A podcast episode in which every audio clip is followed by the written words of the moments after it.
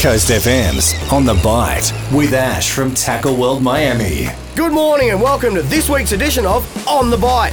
Hot off the press this week is some changes to the rules in regards to fishing for blue manna crabs. The first key change to note in the season is now closed from the 1st of September right through until the 30th of November.